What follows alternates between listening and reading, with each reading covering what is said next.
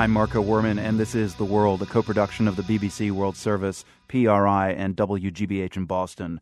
There are reports today that Syrian government forces have stormed a town on the outskirts of Damascus, and they're bombarding southern parts of the capital. It happened as the last of the UN military observers left the city.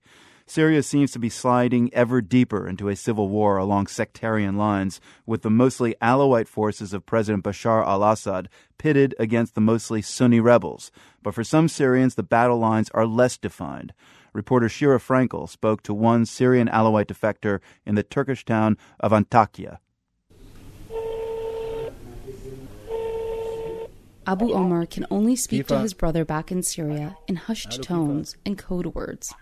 In this crowded cafe in Antakya, Omar phones his brother to see if anything has changed in their family's situation. Uh, they are under under the eyes of the regime because of me. So every move, they are just watching my family in every step, every move, everything.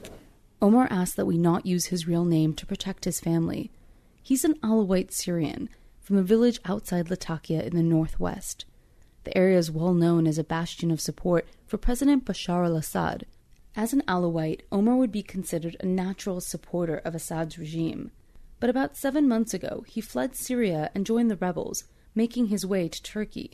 He says he felt his community had been taken hostage, forced to support Assad against the rest of their countrymen. They just kidnapped Alawite community and they are just pushing them to fight against the Syrian people just to have the civil war they are dreaming about. Omar acknowledges that his case is unusual. Only a handful of Alawites openly support the rebellion, and he's paid a price for his support. His Alawite community now shuns him, but so do some of the rebels, who say they can never fully trust him. Even before he formally defected by dodging his responsibility to the Syrian army and fleeing Syria, he felt pressed by both sides.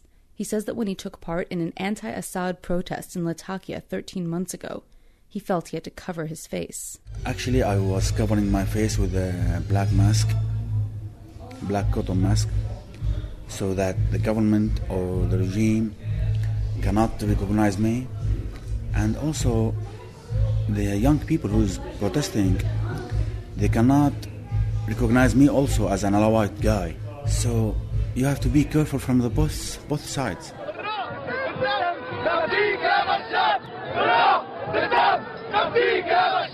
This video has been making the rounds among the mostly Sunni rebels. It shows a group of Alawites in a village outside Latakia hoisting posters of Assad that they kiss and embrace. The crowd chants a popular slogan, pledging to protect Assad with their blood and souls. Omar says that videos like these are misleading. He argues that many Alawites have no choice but to publicly announce their devotion to Assad due to the constant scrutiny on their community. You know, in Sunni community, if in every building there is an agent for the regime, in Alawite community, in every building there is five.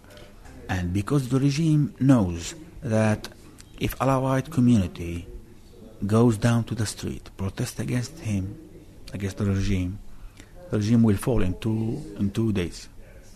So that why is, he is putting all his power now, since the beginning of the revolution, just to watch every single Alawite guy. That watchfulness, says Omar, is part of what keeps his family and other Alawites under Assad's control. Last week, Omar's brother got called up to serve in the Syrian military. He phoned Omar in distress. He doesn't want to join the fight against the rebels, but he's afraid to defect. They cannot just leave Syria to the unknown here because they know that I suffered a lot since seven months. Because, I mean, nobody supported me, nobody helped me. Omar says there are also fears that the family left behind in Syria would be punished as an example. When he defected, his family received daily threatening visits from police and security agents.